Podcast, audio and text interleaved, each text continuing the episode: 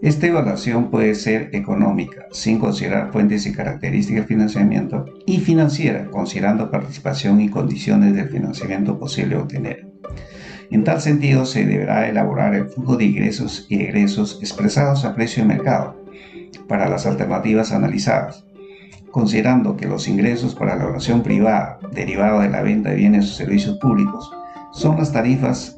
que se cobran a los usuarios por los servicios generados por el proyecto. Lo que se busca es asegurar la sostenibilidad del proyecto en su fase de funcionamiento, es decir, que sea autosostenible, donde los ingresos producto de las tarifas cobradas por los servicios prestados cubran en su totalidad sus gastos de operación y mantenimiento.